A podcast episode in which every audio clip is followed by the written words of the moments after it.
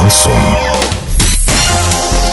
С новостями к этому часу Дарья Дмитриева. Здравствуйте. Спонсор выпуска — «Строительный бум», И П Халикова Р М. Низкие цены всегда. Картина дня за тридцать секунд. Сегодня Орск накрыло смогом. В Орске экологический пост контроля воздуха перенесли в район парка на улице Ялтинской. Подробнее обо всем. Подробнее обо всем. Орск сегодня утром накрыло смогом. Горожане также жаловались на химический запах и запах гари. А невооруженным глазом было видно сильную дымку. По официальной информации орских пожарных, это горят поля на территории Казахстана.